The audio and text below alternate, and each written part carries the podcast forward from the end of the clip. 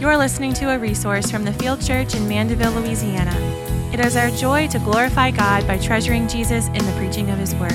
We pray this resource will be a tool used to aid in your relationship with Christ in addition to your local church. The blood of Jesus, nothing but the blood. Nothing but the blood of Jesus, nothing but the blood.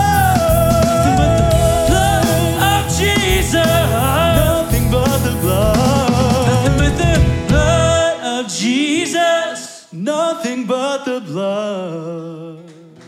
Good morning, church family. How are you guys today? Right on. Well, my name is Mike Lindstedt. I'm not the pastor of this church. Uh, that's our pastor right there. His name's Sam. If it's your first time, we're glad you're here. Um, if it's your first time, know that we preach for generally one hour. So if you're not used to that, someone's face was like, are you serious? Yes, we preach for a while here, and that's okay because the Word of God is the most important thing you could possibly concern yourself with. Um, if for those of you who don't know me, um, I am a sinner saved by grace, like many of you guys. I'm a husband to my wife, Mandy. I'm a father to my fresh newborn daughter, Alexia. Um, I am getting sleep. Thanks for asking. Uh, and um, most of you guys know my story, but suffice it to say that um, I don't uh, have any merit of for me to be up here. Um, it's simply by the grace of God that uh, I'm able to preach the word to you guys this morning. So we are going to be in our text today is going to be Luke chapter eleven. We're going to be looking at verses fourteen through twenty-three. um, as you guys know, we preach through books of the Bible here. We've been in Luke for uh, a year and a half or so. And so we do a lot of expository preaching.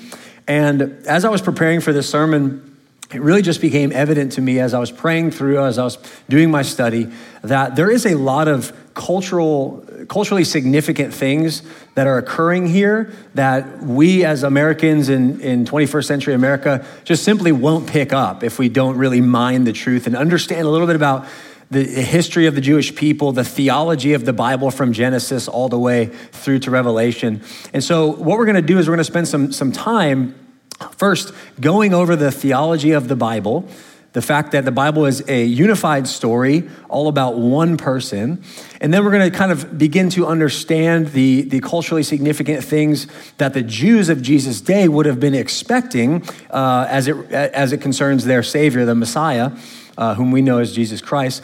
And we're also going to we're also going to understand the different groups that we're going to see in our text. We're going to get into their mind a little bit, so that we can kind of take the position as one who would be in the crowds that constantly followed Jesus everywhere he went. And if I, if I can, if Lord help me, if I can do that, if I can help enhance your understanding to be just like a Jew in Jesus' day, I believe that we can truly squeeze all the juice out of this verse that, that is there.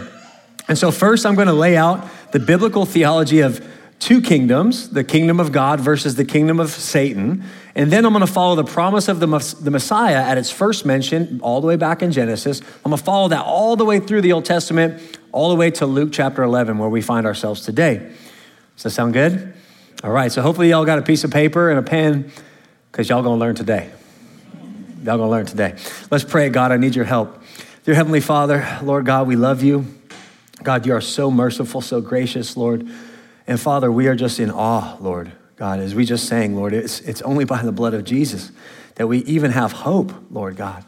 It's only because of the promised Messiah, Lord God, that, that we are not stuck in our sin, slaves to our sin, Lord God. But now, because of Christ's death and resurrection and because of his blood that covers us, we can be slaves to God.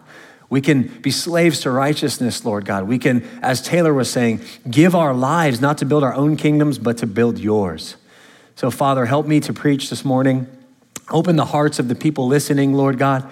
God, I pray, Holy Spirit, that you would come and that you would speak through me and deposit truth into the hearts and minds of those who would hear these words today. In Christ's name, we pray. Amen. All of creation belongs to the Lord God Almighty. The entire world is, in fact, God's kingdom. And it was originally created to be cared and governed by God's representative on earth, which is mankind. Mankind and God were initially on the same side, so to speak. They were, they were like this. Man was in right standing with his Lord. But something happened. In the Garden of Eden, the serpent effectively separated mankind from his creator.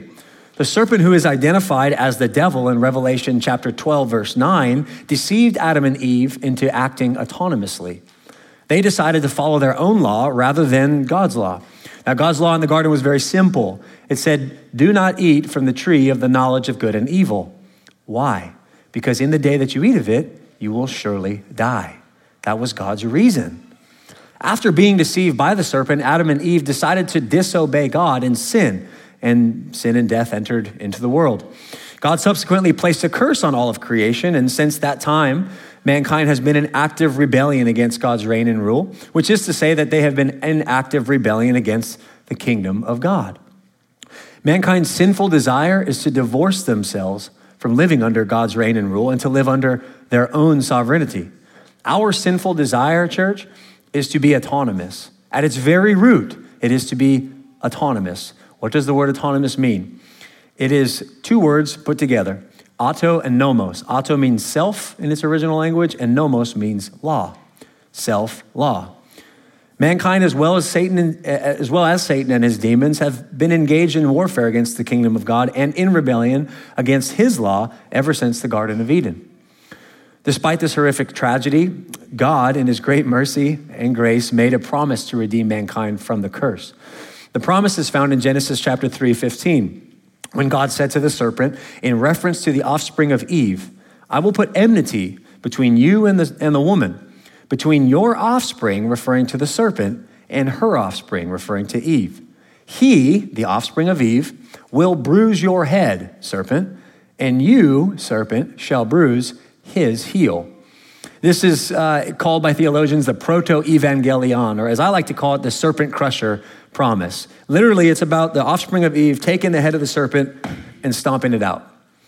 The entire Bible is structured around the unfolding of this very promise. However, the sad truth is that the rebellion of mankind is also described throughout the biblical narrative. So we can accurately describe the Bible as an account of the enemies of God, despising, despising his grace and mercy and desiring to live un, apart from his reign and rule. Just listen to this passage from Isaiah chapter sixty-five, verses two through seven. This is God speaking through the prophet Isaiah, and this is what he says. I spread out my hands all the day to a rebellious people who walk in a way that is not good, following their own devices, a people who provoke me to my face continually, sacrificing in gardens and making offerings of, on bricks, who sit in tombs and spend the night in secret places, who eat pig's flesh and, the, and broth of tainted meat is in their vessels, who say, keep to yourself, do not come near me, for I am too holy for you. These are a smoke in my nostrils, a fire that burns all the day. Behold, it is written before me, I will not keep silent, and I will repay. I will indeed repay into their lap both your iniquities and your father's iniquities together, says the Lord. Because they have made offerings on the mountains and insulted me on the hills, I will measure into their lap payment for their former deeds. The Lord will defeat those who are in opposition to his reign and rule, to his kingdom. However, because of God's promise to Eve in the garden, there are some people in God's creation, that's you guys, church, who by the Lord's sovereign grace and mercy will be redeemed. These individuals are characterized by love for God and desire to live under God's reign and rule. Because of this desire, they are thereby, re- they are thereby redeemed from the curse of God and saved from his wrath upon sin. Those individuals are referred to in the New Testament as the church. Now, the church in its original language is the called out ones, ekklesia in the Greek. So when we say the church, it doesn't refer to a building. It refers to you. And so what have they been called out of? Well, they've been called out of their rebellion towards God. They've been called out of their love for their sin. They've been called out of the separation from their creator. They've been called out of the cursed world and into the kingdom of God. Listen to these descriptions of the church.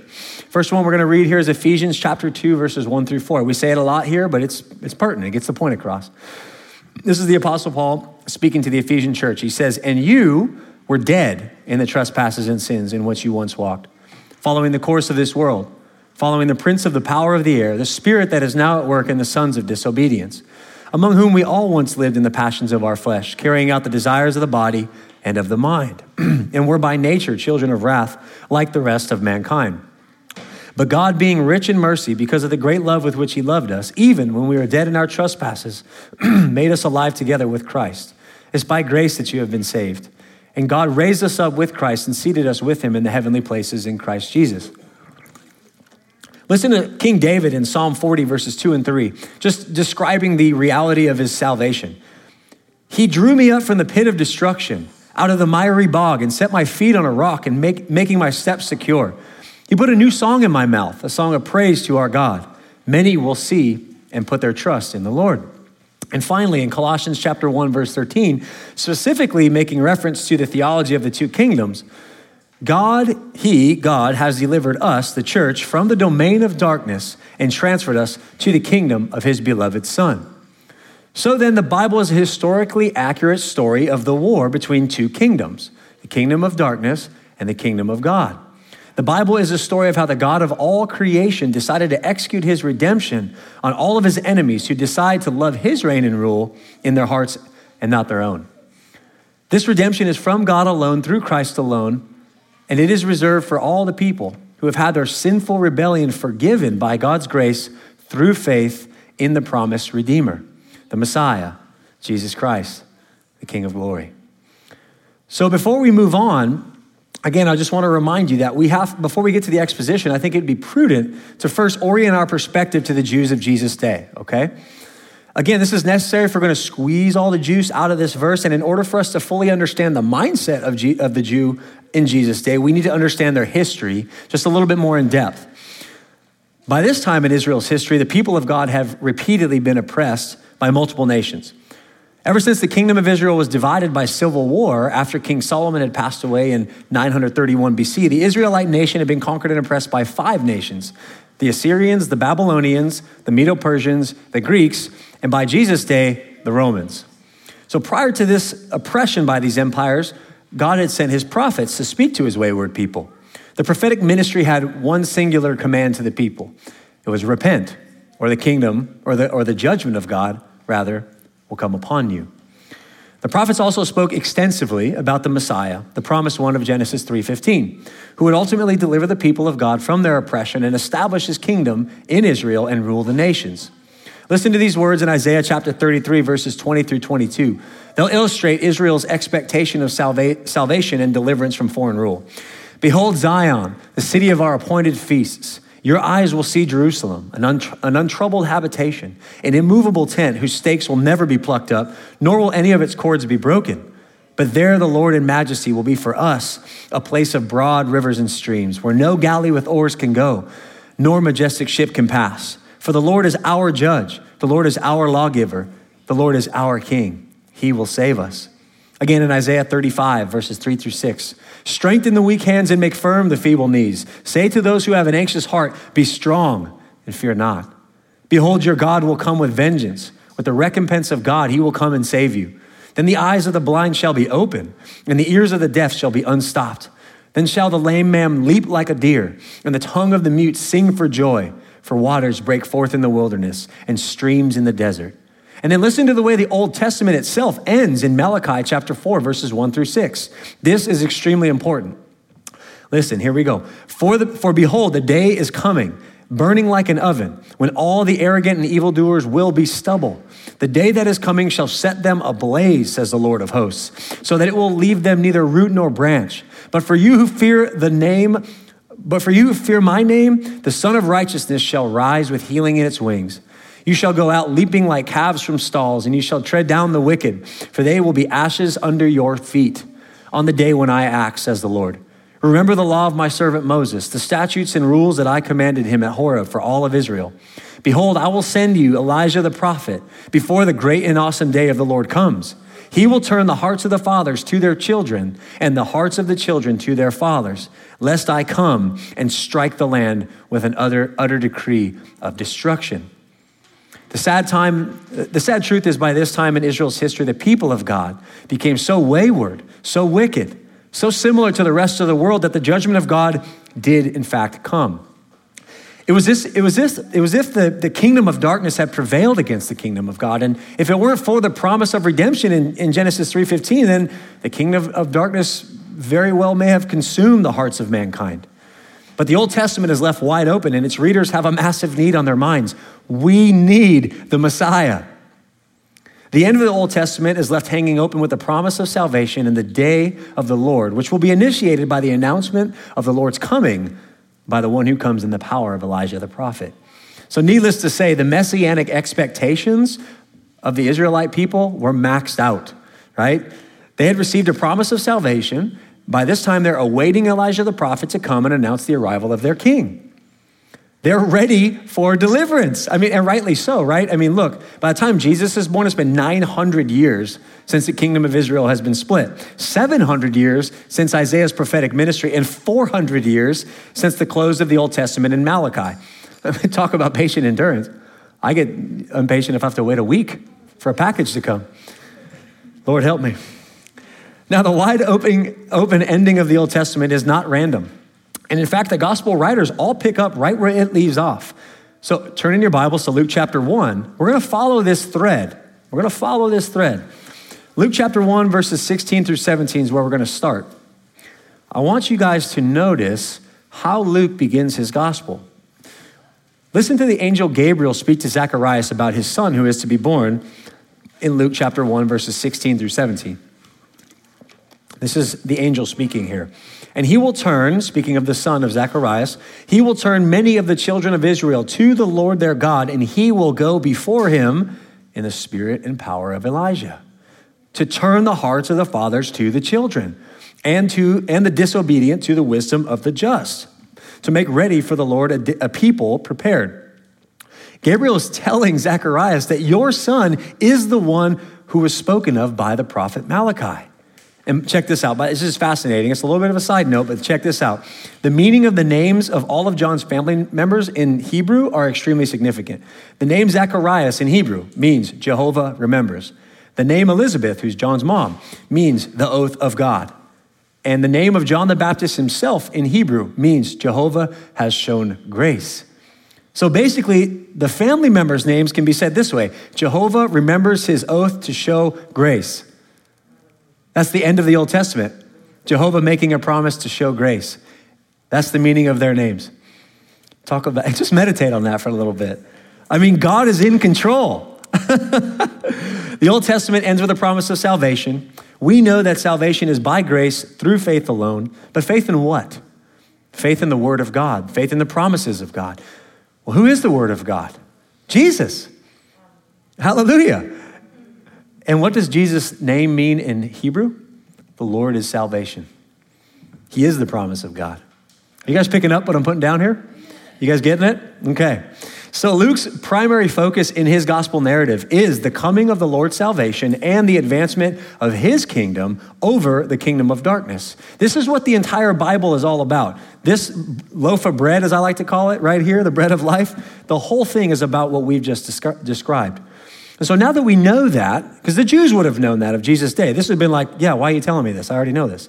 The Jews would have understood that. And so now that we understand that, let's get the perspective of the crowds. Let's get the, the let's, I want to shape your guys' perspective to be, again, like, like you were in those crowds who constantly followed Jesus wherever he wants. Jesus was very famous by this time. He had a lot of people following him. And so as a person that would have been following him, hearing all of the varying opinions that we're going to go over in detail, you at some point would have to make up your mind about Jesus. So I want to draw your attention to the development of the varying opinions about Jesus' identity amongst the crowds that are stated in Luke's gospel. So now turn in your Bible to Luke chapter four, verse fourteen. This is where Luke begins the thread about the rumors concerning Jesus' identity.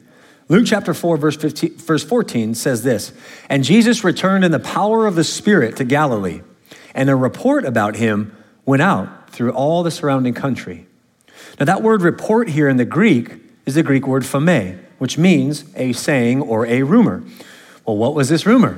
Well, allow me to speculate a little bit. It probably went something like this: dude, did you see what Jesus did the other day?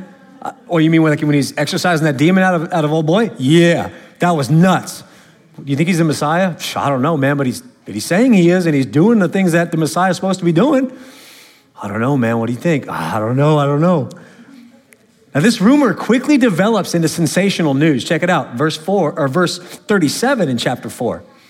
And reports about him, Jesus, went out into every place in the surrounding region. Now again, the word for report here is not the same word in the Greek that was used in verse fourteen. The word for report here is the Greek word eikos or echoes. And it means a loud or confused noise, a roar or an uproar. So between verses fourteen and verse thirty-seven, the rumor about who Jesus is has developed into an uproar. Could this be the Messiah? How did this happen though? What did Jesus accomplish between these two verses? These two verses? Well, for starters, back in verse sixteen through twenty-one, Jesus made a direct claim to being the promised one when he read Isaiah sixty-one in the synagogue, and he literally said, "Today this scripture has been fulfilled in your hearing." Next, after being rejected in his hometown of Nazareth, Jesus amazed all who heard him as he taught in the synagogue of Capernaum. And while he was teaching in the synagogue with pronounced authority, he also silenced a demon and cast the demon out of a man who was in the synagogue, using only the words in Greek, "be muzzled." He looked at the demon, he said, "be muzzled and get out." And the demon did it. And by the way, while the demon was being exorcised, this is what the demon said, "I know who you are, the Holy One of God." So it's certainly understandable that the patiently awaiting Israelites were extremely excited about the possibility of the Messiah's coming. By the time that Luke chapter five, verse fifteen rolls around, this word report had become an established account. Turn to Luke chapter five, verse fifteen. Here's what it says. By now, or but now, even more, the report about Jesus went abroad, and great crowds gathered to hear him and to be healed of their infirmities. Again, the word for report in this passage is not the same word as in the previous passages. The word for report here is the Greek word logos, and it can refer to something said, an account, a thought, or a doctrine. It basically conveys the sense of established truth. So notice the progression of the saying about Jesus that went from simply a rumor to an uproar to a doctrine in forty-six verses. Wow, he's right. So the crowds that followed Jesus were simply amazed about the possibility that this Jesus could in fact be the Messiah. He was certainly claiming to be the Messiah, and he was certainly backing up those claims with the correct actions that verified those very claims. However, not everyone was convinced. I mean, even Jesus' own family members were, were a little skeptical. In Mark chapter three, verse twenty-one, his family members are documented as saying, "Jesus is out of his mind." We're gonna look at John chapter seven, verses twelve through thirteen. And I just want you guys to notice some of the some of the, the sayings that were going around. And this is during the Feast of Booths in Jerusalem. Verse twelve says, there was much muttering about him amongst the people. While some said he's a good man, others said, no, he's leading people astray. Yet for the fear of the Jews, no one spoke openly of him. So the official narrative and opinion about Jesus were really somewhat divided. But who were these Jews? Who are these Jews that instilled, instilled fear in the hearts of the people? Well, they were none other than the religious elite of Jesus' day. The religious elite of Jesus' day were comprised of six main religious political groups: the Pharisees, the Sadducees, the Herodians, the Zealots, the Sicarii, and the Essenes. Now, out of these six, there's three of them in the gospel accounts that are described as being opposed to Jesus. And so we're gonna take a look at those three. I told you, it's a lot of information, but it's necessary. So the first group that we're gonna look at is the Pharisees. Most of us have heard about the Pharisees, right? The Pharisees were comprised mainly of the Jewish middle class. They were basically tradesmen, lawyers, scribes, merchants, and they were the most numerous of all the Jew- Jewish parties. And they, they have their roots as religious freedom fighters during the intertestamental period, which is the time period between the Old Testament and the New Testament. These guys were fiery and zealous. Just imagine, if you guys don't have any examples in your mind, the Apostle Paul. He was a Pharisee of Pharisees. In fact, he used to persecute the people of God because he thought he was doing God a service. He thought he was being obedient to God. I'm gonna kill those Christians because they're blaspheming the name of God. I mean, these guys were fiery and zealous. And they served as the moral authority for most Jews during Jesus' time because they exercised great control over the people because they, have a, they had established great control over the synagogues, which were vital to a Jew's social standing. If you were a Jew and you weren't allowed in the synagogue, you were essentially cast out of society. And the Pharisees taught that the way to God was, was to obedience to Torah or the law. They actually believed that the practice of the law or practice of Torah would usher in the kingdom of God, thus justifying their zealousness. But they also developed what was known as the oral traditions, which were their interpretations of God's law. And they counted these interpretations as equal with God's law. Now, Jesus condemns the oral tradition in Mark chapter seven, verse nine, when he says to them, "You are experts at setting aside the commandment of God in order to keep your tradition." So these were the progressives of Jesus' time, in a sense, because they changed Judaism from a religion of sacrifice to a religion of law keeping, but more specifically to keeping their interpretations of the law. That was more important to them. And that's why they opposed Jesus, because he did not accept their interpretations as binding. Next, we have the Sadducees. You guys can think of the Sadducees as essentially your conservative aristocrats. They were the party of the wealthy high priestly families, and they were materialistic primarily in their outlook. They were in opposition to the progressivism of the Pharisees because they were conservative. They practiced the literal interpretation of the law, which for them was the first five books of the Old Testament, not the whole Old Testament. They chose to just follow the first five books. And they opposed the oral traditions, obviously, as obligatory and binding. They were staunch supporters of the Roman political structure at the time because they were positioned to gain more power the more that Rome was in control. And they were in opposition to Jesus because they, they believed that he threatened their positions of wealth and power. Lastly, the Herodians also opposed Jesus. They were members of um, the wealthy, political influence, politically influential Jewish um, political groups that supported Herod Antipas and, and other Herods as the rulers over Palestine. They were, they were for Hellenization, which is just the spreading of Greek culture throughout the Palestinian land. And they were positioned, again, like the Sadducees, within the political power structure of the time to be direct beneficiaries of this foreign rule. And in the gospel, of, according to Mark, they joined the Pharisees in their plot to kill Jesus. So needless to say, there was quite a lot of vying for power during this tumultuous time in Jewish society. The religious and political tensions were very high, as the people of God wondered whether or not this man, Jesus of Nazareth, could in fact be the promised Messiah, the Holy One of Israel. Now, let's just take a second to pontificate for a second. The religious elite knew the Old Testament. They knew the Word of God. It's just, it's not like they didn't understand what it said, right? I mean, if you if you if you study the history of the Pharisees, some of the Pharisees started memorizing the Old Testament as early as three years old. It's not like they were unaware of what, what it said. So why did they hate Jesus Jesus so much? I mean, you'd think they would just be just as excited about the rest about his coming as the rest of the crowds were, right? Well, let's dive into that a little bit. Let's go to Luke chapter five, verses seventeen through twenty-one. And this is where we see the first mention of the Pharisees in Luke's gospel. First mention, when you're studying your Bible, by the way, is very important. So this is where we see the first mention of the Pharisees in Luke's gospel. And it says this: one day, Jesus was teaching, and Pharisees and teachers of the law were sitting there. They had come from every village of Galilee, from Judea and Jerusalem. And the power of the Lord was with Jesus to heal the sick. Some men came carrying a paralyzed man on a mat and tried to take him into the house to lay him before Jesus. When they could not find a way to do this because of the crowd, they went up on the roof and lowered him on his mat through the tiles into the middle of the crowd right in front of Jesus. And when Jesus saw their faith, he said, "Friend, your sins are forgiven." But the Pharisees and the teachers of the law began to think to themselves, "Who is this fellow who speaks blasphemy? Who can forgive sins but God alone?" Notice, the Pharisees were thinking, "Who is this fellow who speaks blasphemy?" In Judaism, blasphemy was the crime of assuming to oneself the rights or qualities of God, or attributing to oneself the attributes of God.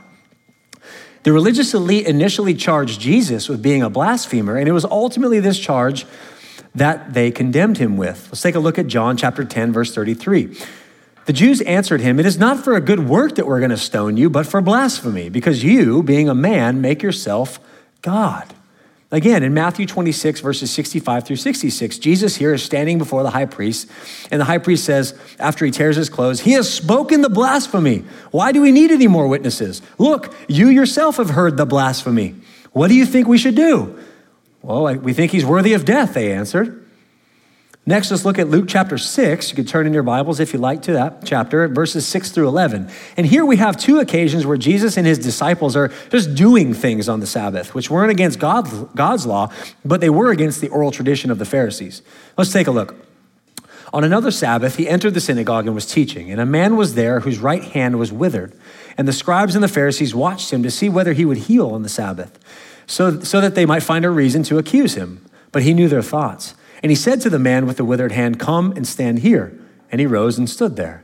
And Jesus said to the Pharisees, "I ask you, is it lawful on the Sabbath to do good or to do harm, to save life or to destroy it?" And after looking around at all of them, he said to the man standing in front of him, "Stretch out your hand." And he did so, and the hand was restored. But they were filled with fury and discussed with one another what they might do with Jesus. So by healing through his word and not actually exerting any physical effort, Jesus circumvents the religious leaders' view of the law, which classified healing as a work. This made the religious elite literally lose their mind. The Greek word here translated fury in this passage is the Greek word anoia, which literally means stupidity, but it implies, it implies rage, folly, or madness. Anoia is a composition of two Greek words, enyo, which means without, and nosse, which means the intellect or the mind. So it's accurate then to translate this, that, or it's accurate to say that when Jesus publicly challenged them, they literally responded without the mind. They lost it. They lost it. They got, they got so angry that they lost their mind. They were seeing red, and they're, they're done with Jesus. They're over it. It's time to come together, guys, and defeat Jesus. Now, look, the religious leaders didn't like each other. So it's not like they were all buddies just hanging out. They, they necessarily had to exist with one another, but they didn't like each other. But you know why they came together? Kill Jesus. Let's get rid of this guy. He's coming against us. So the religious elites began to de- develop a smear campaign against Jesus from this point forward. They began to say things like Jesus was a Sabbath breaker. He was a glutton, a drunkard, a non-traditionalist, and a satanic, satanically inspired deceiver. These are the things that they would say to the crowds while Jesus was teaching and performing miracles in order to discredit him. But what was it that they actually thought? We're going to go to John chapter three. We're going to look at verses two and four. And here we see a, a, a Pharisee named Nicodemus, who according to John three ten was one of the top teachers in all of Israel. And he told Nicodemus to his, or he told Jesus to his face that they, meaning the Pharisees, knew that Jesus was a teacher who was from God because he did the things that only God could do. So they actually thought he was from God, but instead of responding in faith and repentance, they responded with hardness and bitterness of heart. The religious elite ultimately decided that Jesus must die, even though his power was undeniably from God. As far as they were concerned, he was a threat to their power. And the religious elite loved their power. They loved their autonomy with all their heart. Let's look at Matthew chapter twenty-three, verses one through six. This is Jesus just giving you a great description of the, the heart of the Pharisees. Then Jesus said to the crowds and to the disciples, "The scribes and the Pharisees sit on, the, on Moses' seat. So do and observe whatever they tell you, but not the works that they do. For they preach, but they do not practice. They tie up heavy burdens, hard to bear, and lay them on people's shoulders. But they themselves are not willing to move them with their finger. They do all their deeds to be seen by others, for they make their phylacteries broad and their fringes long, and they love the place of honor at feasts and the best seat in the synagogues and greetings in the marketplace and being called rabbi by others." Look, the religious elite loved public honor, and Jesus publicly humiliated them time and time again. And thus they were filled with irrational hatred for their Messiah. This is why they hated Jesus. So with all of this information now, to enhance our understanding of where we find ourselves in today's text, I have one final thing to say to you before we get into the exposition of our text. The fact that Jesus backed up his claims with divine miracles has significant ramifications for our faith. Faith is not wishful thinking, as the unbelieving world sometimes likes to say it is. Hebrews eleven one defines faith for us as the assurance of things hoped for and the conviction of things not seen. This assurance and conviction is based on historically accurate truth. Jesus literally walked the earth, and he literally did the things that are described in the gospel narratives. There are even sources that are outside of the Bible that corroborate Jesus' existence. Take a look at this. This is from Josephus, who was a Jewish historian, not a believer, and he was writing around ninety A D. At this time, there was a wise man who was called Jesus, and his conduct was good, and he was made to be known, or, and he was known to be virtuous. And many people from among, among the Jews and other nations became his disciples. Pilate condemned him to be crucified and to die. And those who had become his disciples did not abandon their loyalty to him. They reported that he appeared to them three days after the crucifixion and that he was alive. Accordingly, they believed that he was the Messiah. concerning whom the prophets have recounted wonders. Guys, the Bible is not fairy tales. The Gospels are historically verifiable eyewitness testimony of the very one of whom the Old Testament prophets spoke of. Christian, believer in the room, just remember that next time you are confronted about your faith. Remember that. The evidence has been made absolutely clear. Jesus is who he says he is, and the Bible makes this absolutely clear. There is no need for further evidence. And if you are hearing this message today and you're not sure about who Jesus is, then it is time for you to make a decision. And that is the one point and the one focus of our text today. Are you with Jesus? Because if you're not, then according to Jesus' own words in our text, you are against him. This is the main point, guys, of this entire thing today. You are either in the kingdom of God or you are in the kingdom of darkness. There is no middle ground. Now let's turn to our text in Luke chapter eleven, verses fourteen through twenty-three. Let's get to our exposition. Thank you guys for being patient and listening to all that information there. Chapter eleven of Luke, starting at verse fourteen, I'm going to read through seventeen a. Now he was casting out a demon that was mute. And when the demon had gone out, the mute man spoke. And the people marveled. But some of them said, he casts out demons by Beelzebul, the prince of demons. While others, to test him, kept seeking from him a sign from heaven. But he knew their thoughts. Now, now here we see Jesus engaged in spiritual warfare. Remember, Jesus is the king of all creation. And he's performing an exorcism on a poor soul who's demon-possessed. And this exorcism, just like the many other ones that Jesus performed, was completed amongst the multitudes for all to see and most likely accomplished through the spoken word.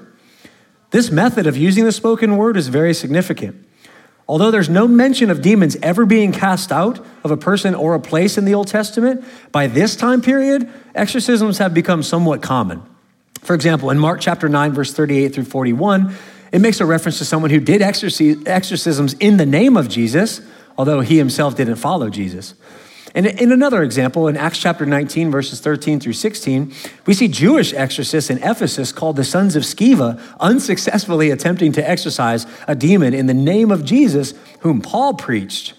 And Jesus himself in Luke chapter nine, verse one and, and ten, verse nineteen, gave his initial followers the ability to cast demons out. And even in our text today, although the religious elite attributed Jesus' power over demons to the incorrect source, they weren't surprised by his ability to cast out demons as if it were like something they had never seen before. So what was the typical process of exorcism?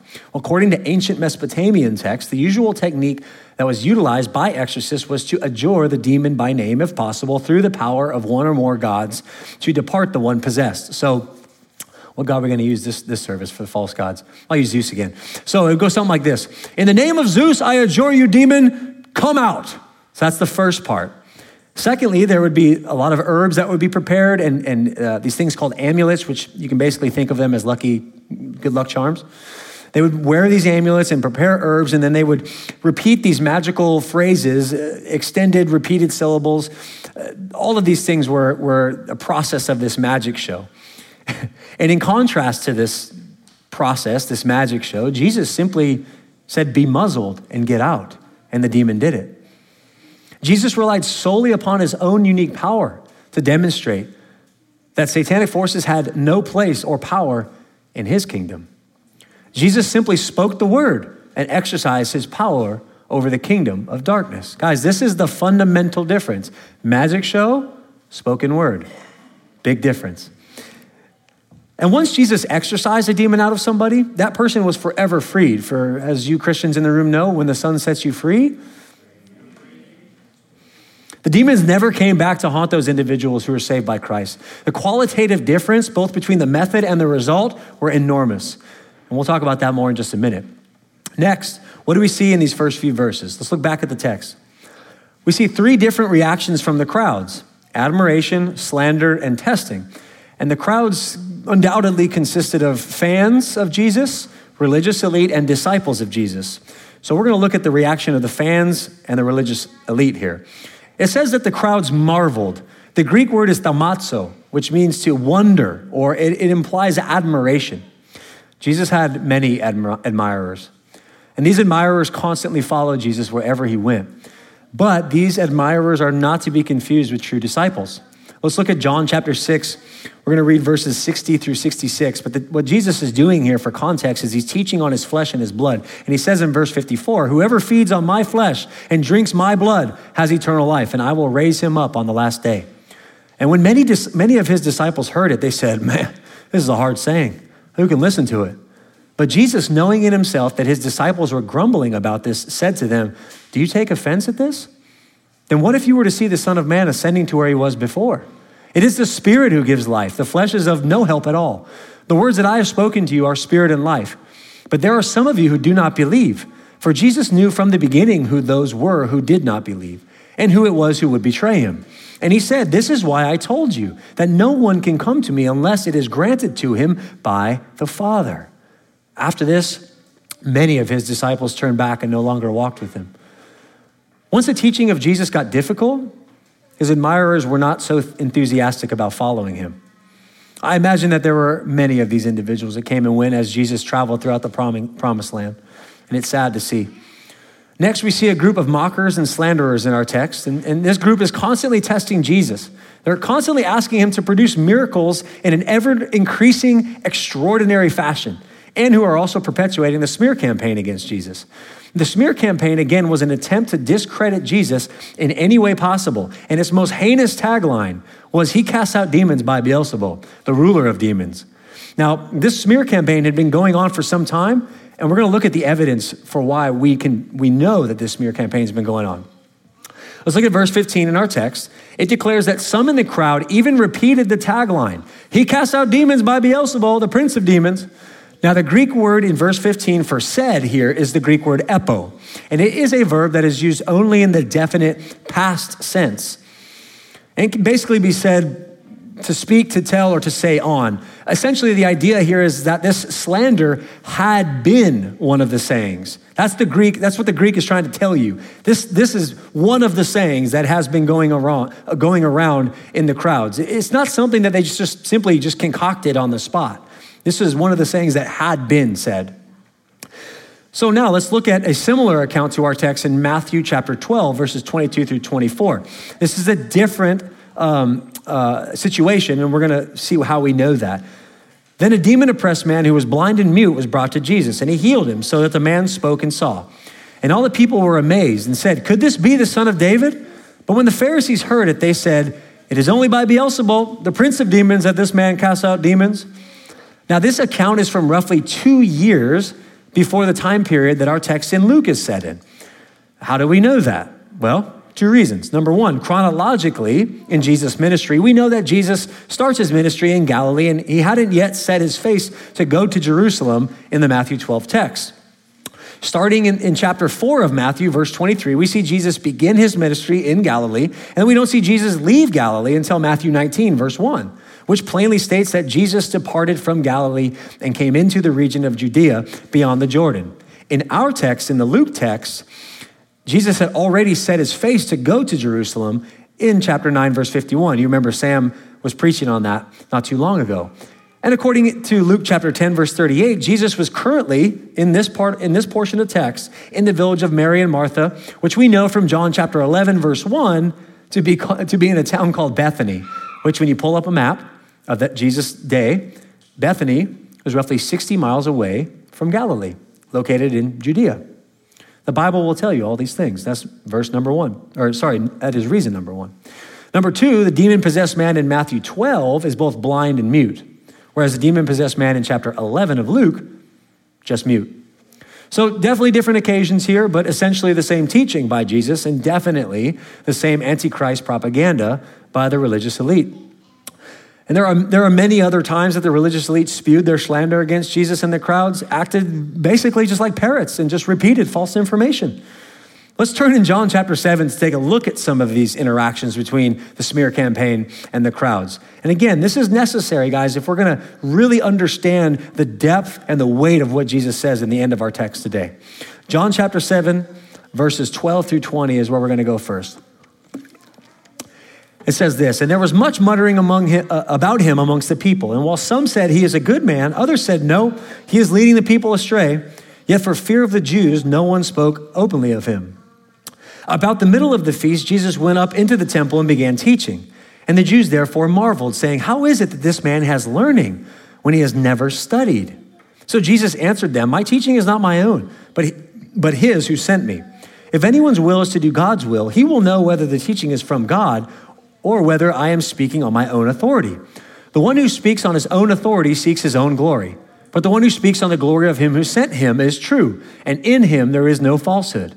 Has not Moses given you the law? Yet none of you keeps the law. So why do you seek to kill me? And the crowds answered him, we know you have a demon. Who is seeking to kill you? Scroll down just a, a little bit further in verses forty-five through forty-nine in the same chapter. Look at this. Then the officers who were sent by the chief priests and Pharisees to arrest Jesus, they said, why did you not bring Jesus in? And the, the officers, astounded, said, no one ever spoke like this man. So the Pharisees answered them, have you also been deceived? Have any of the authorities or the Pharisees believed in him? But this crowd that does not know the law, they're accursed. Let's look at John chapter eight, verses forty-eight through fifty-three. The Jews answered him, are we not right in saying that you are a Samaritan and a demon? You guys remember from not too long ago, Pastor Sam taught us about the racial tensions between the Samaritans and the Jews. Did not like one another. So they were definitely coming after Jesus here. And they said, are we not right in saying that you are a Samaritan and you have a demon? And Jesus answered, I do not have a demon, but I honor my Father and you dishonor me. Yet I do not seek my own glory. There is one who seeks it, and he is the judge. Truly, truly, I say to you, if anyone keeps my word, he will never see death. And the Jews said to him, now we know that you have a demon. Abraham died as did the prophets, yet you say, if anyone keeps my word, he will never taste death. Are you greater than our father Abraham who died? And the prophets who died? Who do you make yourself out to be? John chapter ten, verses nineteen through twenty, last one. There was again a division amongst the Jews because of these words. And many of them said, he has a demon and he's insane. Why should you listen to him? But others said, these are not the words of, of one who is oppressed by a demon. Can a demon open the eyes of the blind? Guys, just look at the varying opinions of Jesus within the crowds. Where are all these opinions coming from? Where is the source of this certifiably false and slanderous testimony concerning the power of Christ coming from? Well, we look at Mark chapter three, verses twenty-two through thirty, which is the parallel account to the Matthew twelve text. And it tells us in verse twenty-two that the propaganda that was, initi- it was initiated by, quote, the scribes that came down from Jerusalem who were saying, he is possessed by Beelzebub, the prince of demons. He, by the power of the prince of the demons, he casts out demons. So this saying, the smear campaign, that Jesus is not actually exercising miraculous divine power by the power of Almighty God, but is actually powered by Satan, was nothing new. And its source was from none other than the religious leaders of Jesus' day. It came from the top down. Jerusalem spread this all throughout the land. The tagline was, Jesus has a demon. And it was constantly repeated in order to discredit Jesus. The religious leaders simply used the age-old tactic of repetition in order to make this false claim seem true. You guys know it. Repeat something long enough, and eventually people will begin to think it's true. That's what we see going on here. And by the way, this saying was absolutely ridiculous, and people knew it. As we've already seen from the supporting texts in John chapter three, John chapter seven, John chapter eight, and everywhere else that we've looked, there were many people in the crowds, both commoners and elite alike, who thought Jesus was indeed the Christ. They were convinced because of the miracles that he was doing on a daily basis and because of his direct claims of being sent from the Father. Any other notion about Jesus was simply illogical. And that is why Jesus responds to his critics in chapter eleven of Luke and the rest of our text with axiomatic statements and airtight logic. So, with all that being said, let's get to our text again. We're gonna look at verse seventeen and we're gonna carry on. Verse seventeen says, but he knew their thoughts and he said to them, here's the axiomatic statement. It's a self-evident truth. That's what an axiom is. Any kingdom divided against itself is laid waste, and a house divided against itself falls. Now, we we in American culture, we've heard Abraham Lincoln say this, right? It's been repeated over and over and over again. Why? Because it's true. Any house divided against itself is laid waste, and a house divided against itself falls. But there's a personal touch here, because remember, in the beginning of my sermon, I told you that the kingdom of Israel had civil war at one point and was split. If you guys want to do further study on that, write this down. First Kings chapter twelve, verses one through twenty will tell you about that split. But he's speaking to Jews who understand this personally from their own history. Now, allow me to just speculate a little bit. The Pharisees love to flatter Jesus in public and curse him behind his back. They love doing that because he was undeniably famous and undeniably doing the things that no one else had ever done in that type of fashion. And so when Jesus says, every kingdom divided against itself is laid waste and a house divided against itself falls, undoubtedly, the religious leaders go, amen, brother, a- amen. That is good teaching, good teacher. You are amazing. He casts out demons by the power of Beelzebub. Don't, don't pay attention to him. Yes, that's wonderful. And then Jesus flips it. He says, and if Satan also is divided against himself, how will his kingdom stand?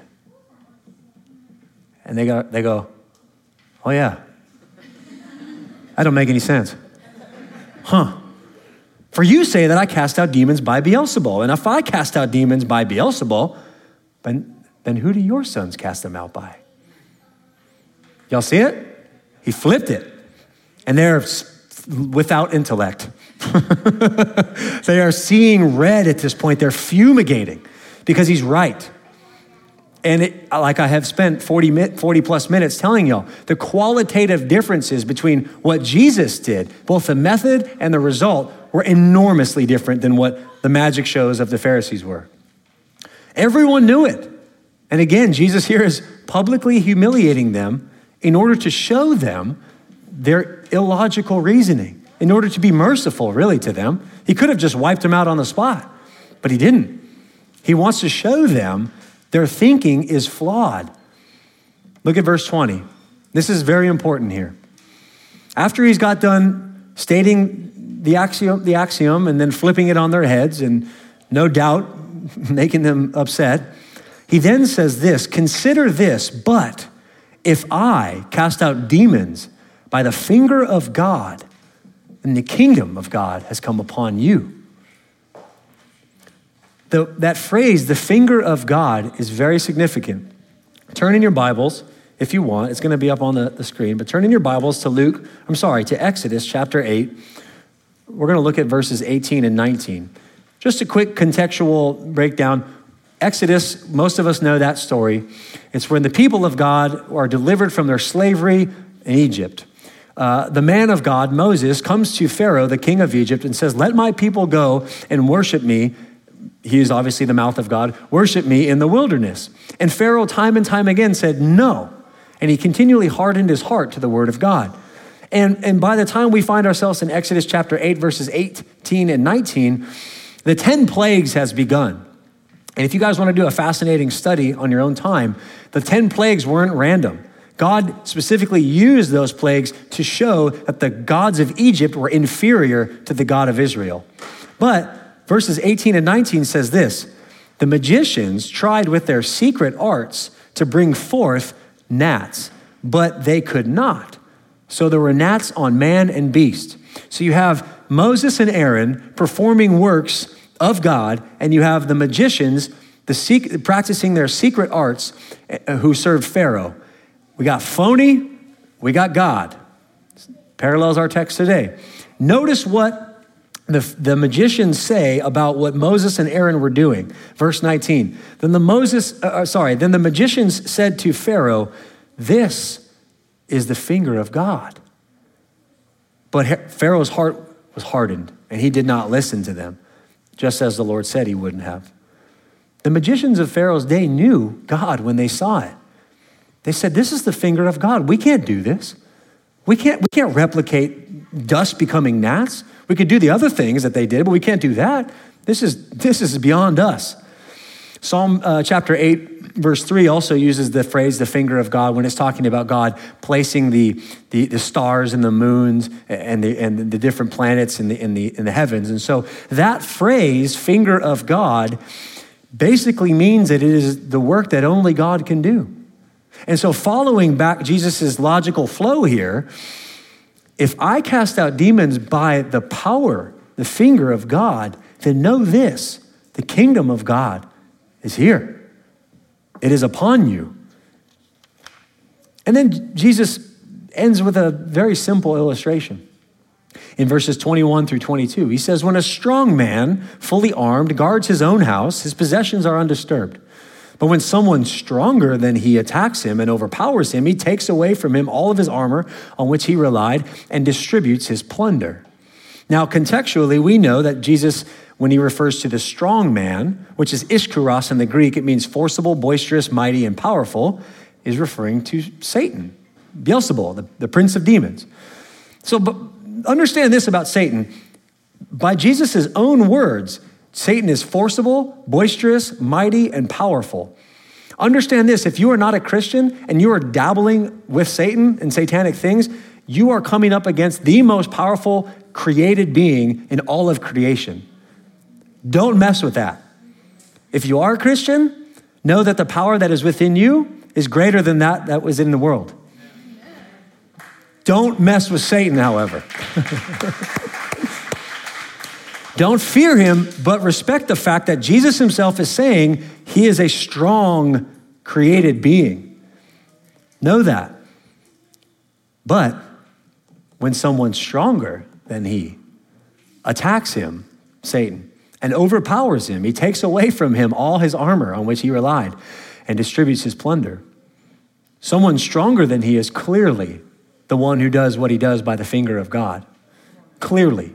Because no one is stronger than God. Nobody created God. God answers to no one. There is no higher authority than God. He doesn't have to ask anyone, hey, what do you think we should do? Oh yeah, uh-huh, okay, we'll do that. No, God acts because he wants to act, and he does what he himself wants to do. And what he wants to do, according to our text, is destroy the kingdom of darkness. The word overpowers here in the Greek is nakeo. Nakeo is, it comes from the word Nike, which you guys know Nike very well. It means to subdue, to conquer, and to get the victory over.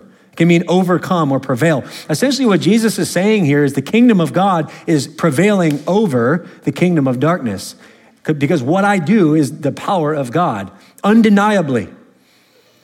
So the point today, guys, is very, very simple. The point today, guys, is very, very simple. Notice what Jesus said. He takes away from him all his armor on which he relied and distributes his plunder. What is the plunder according to the context of what we're reading? Well, what is Satan after? What is God after? I can tell you this, Satan hates God. If you want to see how much he hates God, go read Isaiah chapter fourteen, verse, starting at verse fourteen, Ezekiel chapter twenty-eight, starting at verse twelve, I believe. And you can read about Satan's hatred for God. But Satan hates all who are associated with God. That means he hates me, he hates you, and everyone else in the family of God. And he hates us with a, a bitter hatred that we can't even begin to comprehend. And he's after your soul. He wants you to be with him where he is.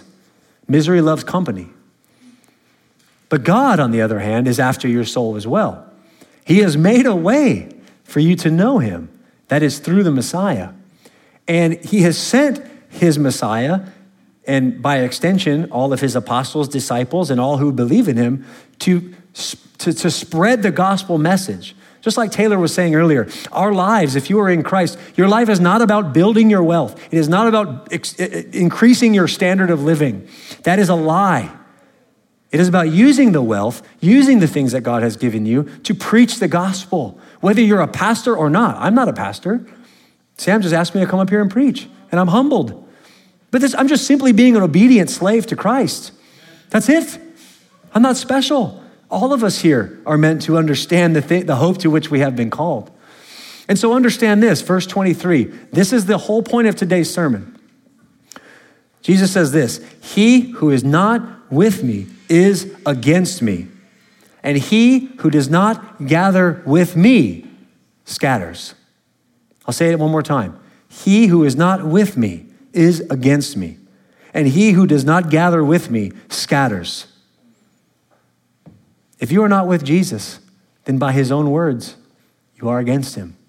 If you are not gathering souls into the kingdom of heaven with Jesus, then by his own words, you are scattering souls further into the kingdom of darkness. I say all this with love. I'm simply repeating the words of our Lord. Now, some people would say, whoa, whoa, whoa, whoa, whoa. I, I don't hate Jesus. I got nothing against y'all. That's your truth, and I got my truth. Y'all heard that? That's your truth. That's cool. You do you. I'm going to do me. That's fine. But understand, when you say, I'm going to do me, know what that means. That means you're going to scatter souls further into the darkness. Repent, for the kingdom of God is at hand. This was Jesus' main saying throughout his entire ministry. Repent, for the kingdom of God is at hand. So I ask you, are you with Christ? If not, the evidence has been made very clear. You are against him. If you're not with him, here's the good news. You don't have to stay that way. Pastor Sam last week finished off, finished off the Lord's Prayer with verse thirteen in chapter eleven of Luke. The question is, if you're not with Christ, how do you get to be with him? Chapter thirteen, or sorry, chapter eleven, verse thirteen says this: If you then, being evil, know how to get good, give good gifts to your children, how much more will your heavenly Father give the Holy Spirit to those who ask of him? Guys, we know that the, the New Testament teaches that when you repent, when you confess your sin, which all that means is that you agree with what God says about your, your sin. Confess, that's what repentance means, to turn from loving your sin, turn from the kingdom of darkness to the kingdom of God, to loving Christ Jesus. When you do that, and you pray and ask Jesus to become the Lord and Savior of your life, immediately you are given the Holy Spirit. And the Bible says that the Holy Spirit, it says in Ephesians chapter one, uh, verse thirteen or fourteen, it says that the Holy Spirit is our arabon. It's our wedding ring. It's our guarantee. It's our it's the guarantee of our inheritance in heaven with God. That's all you have to do. That's it. So if you are not with Christ today in this room, I, I pray that you would seek him, that you would repent. He's a loving Savior. Like I said, he could have wiped out all of his enemies right here with a word. Boom, done. But he didn't, because he wants to see everyone come to him in repentance. Let's pray. Oh, dear Heavenly Father, Lord God, we love you. God, we thank you, Lord, for your mercy and grace towards us sinners. Lord God, we need desperately your, your grace and your mercy, Lord God. And I thank you, Lord, that you are eager to give it, Lord. You are eager, Lord God. You are like a father, Lord, that holds us close, Lord God. And, and even when we think we're falling, Lord God, we're not. We're in your arms. God, you have us. Father, I pray that you would draw those people in this room who do not know you to you, Lord God.